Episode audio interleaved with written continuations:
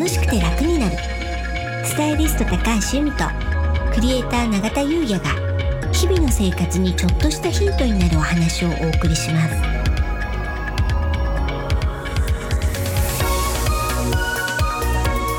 こんにちは。クリエイターの永田優也です。こんにちは。スタイリストの高橋由美です。楽しくて楽になる。は本日のテーマはうん。かまいたちさんの運気アップの YouTube となります？はい。うん。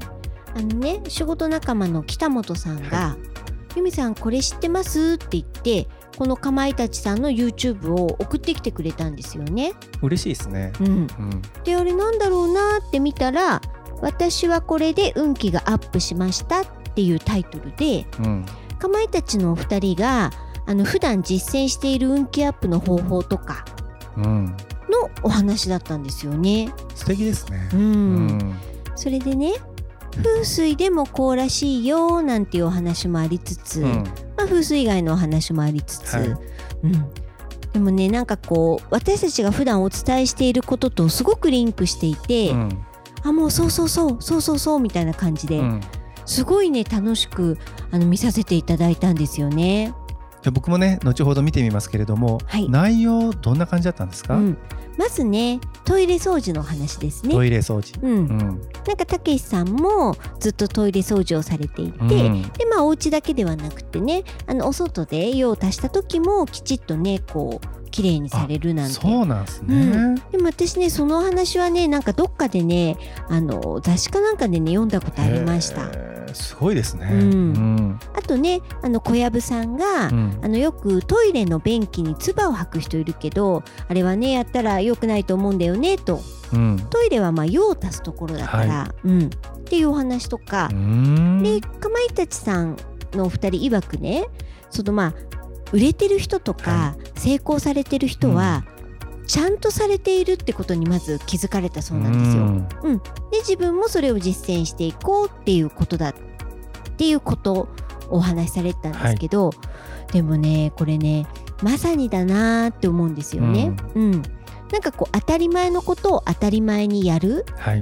でこれって私が風水を知った、まあ、18年以上前になるんですけど、うん。その時に思ったことと同じだったんですよね。ううん。ん、やっぱ風水って生活を丁寧にするっていうことだなって思ったんですよ。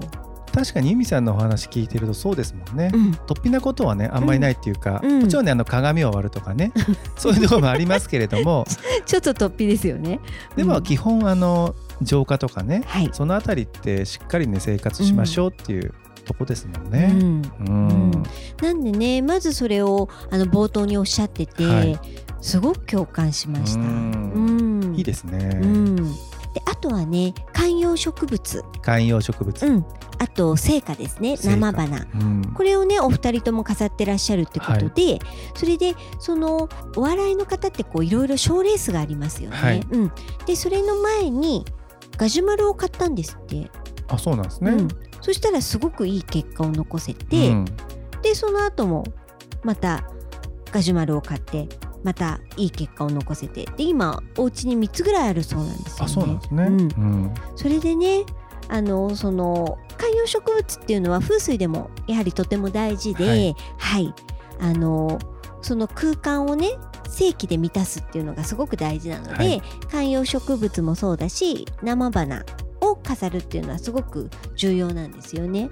うん、でね永田さんの事務所もガジュマルありましたよね。はい、由美さんからね、はい、あのおすすめされてはい、購入したんですけども、はい冬を越せず ちょっと弱っちゃったんですよね。ねえ窓際にねちょっと置いてたのがね、うん、まずかったかな、ん寒さにねちょっと弱いんですよね。そうみたいですよね。ねでもね、うん、まあ、あの購入した、はい、はい、都立大のお花屋さんシーズン花たちさんにご相談したらなんて言うんですか？いや本当にすごくて。養生？はい。栗羽さんもはい。持ってった時にうん。枯れ果てたガジュマル見て、これダメかもなーなんてうん。言ってたんですけども、うん。なんかトライしてくれたんですよね、うん。あの植え替えたりとかして、はいでこの間拝見しに行ったらはい。復活してたんですよ、ねえ。そろそろね。聞きました。うん。なのでねそろそろねピックアップしに行こうかななんてね。えお迎えに、はい。ありがたいですよね。ねうんすごいですね、そうなんです。であとあの観葉植物といえば、ね、これも由美さんのおすすめで、うちの事務所ねはい。パキラがねうん。あの3つほどあるんですけども、うん。大きいのとねうん。小さいのと、うん。でその小さいのよりもちょっと大きいのみたいな、うん。まあ、大中小みたいなそうですね。これみんな元気ですよね。そうなんですね。新芽もね新芽っていうんですか？赤ちゃんみたいなね。ね。可愛いですよね。うん、そう。風水ではねあのパキラおすすめですすごく、うん。うん、でも由美さんおっしゃってましたよね。パキラって、うん。あのねじれてるパキラあるじゃないですか、うんうん。あれはいまいちなんでしたっけ？まああのすいません。私的にあんまりなんです。なんかあるんですか、なんかこうやっぱ上に伸びるのがいいので、うん。あの風水ではね、うん。例えばアスパラだったりタケノコも上に伸びるものっていうのは発展なので、それをねじねじしちゃうのはちょっと観葉植物に関してですけど、はい。ねじねじしちゃうのはちょっと嫌だなと思って。なるほどそういうイメージだったんですね、うん、うん、うんうん。なんでねあの今ここにあるえこの中くらいのパキラもこれもあのシーズン花立さんで購入しましたけど、本当はねじねじだったところをうん。嫌だって栗場さんに言ったらねじねじほどいて持ってきてくれて。あこれほどけんすか？そうなんですよ。ねじ手にほどけんすか？そうこれ元はねじねじだったんです。そうなんすそうかこっちはねこっちは違いますよ。最初からこうですけど。ねじねじほどけんすか？うん栗場さんはほどけます。すごい。全然面影ないですよこれ。うんそうなんですよ。いいでしょ？シュッとして。すごい。そうなんです。あそうなんですね。そうなんでへえいろいろありますね、うん。ありがとうございます。はい。あとねあのおっしゃってたのがおでこは全出し。うん。ってかまいたちさんがおっしゃってて、はい。このおでこはもう全部出した方がいいと。うん。うん、でねこれね私これもそうそうそうっていうのが風水ではねこの眉間の間に第三の目があると言われてて、はい。ここって直感力なんで、うん。ここを隠すと直感力が鈍るから、うん。もう出した方がいいですよって話だったんですけど私参加してるあの開運エキスポっていうオンラインマルシェ、そこのお仲間の元祖の原田優子さん。はい。はい。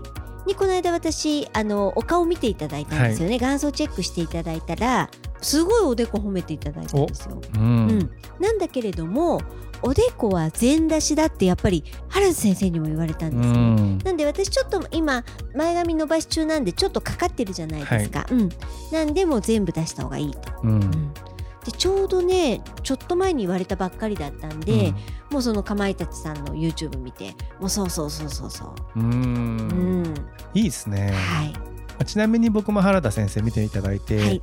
おでこめっちゃ褒められましたけどね。僕テカってるし、うん、テカってるのいいらしいですよね。そうしかも最近僕栄養コーチねついていただいてるじゃないですか、うん栄養がいいのかうん、テカリがすごいんですよ。ね。この間あのーオンラインミ、まあ、オンラインミーティング結構あるじゃないですか、はい。久々に会ったうん、メンバーのオンラインミーティングがあって、うん、永田さんみたいな。うん、どうしたんですか？みたいな。テカテカしすぎちゃったんですか、っうん、てくらいズーム越しでも 分かるぐらいテカってきちゃったんですよ、うん。そんだけなんですけど、えでもね、やっぱり顔が光ってるのもあの運気的にはいいって言いますからね。いいんですかね、うん、あのわざと顔にツヤ出してオイル塗る方とかもいるぐらいですよあそうなんね。うん、油取り紙とかにしてもね、うん。取れないんですよねでもね、油取り紙もいいですけど、あのティッシュをね、あの顔につけて、それでオフするでも十分ですよ。あ十分ですか、うん、どうすればいいんですかね？いやいいんじゃないですか。テカってるまんまで。いいんですか？わ、うん。かりましたやっぱりね、うん光ってるものにあのいい気って集まってきますから。あ本当ですか？わ、うんかりました。うん。うん。そう。ということでね今日はもうそのかまいたちさんの YouTube がすごい楽しかったっていうねあの風水にも通ずるところがあってっていうお話をちょっとさせていただいたんですけど。はい、はい。ありがとうございます、はい。それではねあのその YouTube のはい。URL と、あと元祖の原田先生のうん。TikTok がねすごい人気なんですよ。うん。あのもうフォロワー数がなんとか K なんですよね。そう。この間なんかおっしゃってたのがうん。1億3000万回再生されたとか。うん。ね。ね。そちらのね、はい。2つの URL 載せておきますので、はい。ぜひ見てみてください、はい。それでは本日は以上となります。はい。本日もお聞きいただきありがとうございました。よろしければ登録をして引き続き聞いていただけたら嬉しいです。またオンラインサロンの詳細を概要欄に貼ってありますのでこちらもご興味ある方は是非お目通しいただけたら嬉しいです。楽しくて楽になるスタイリスト高橋由美とクリエイター永田優也がお送りしました。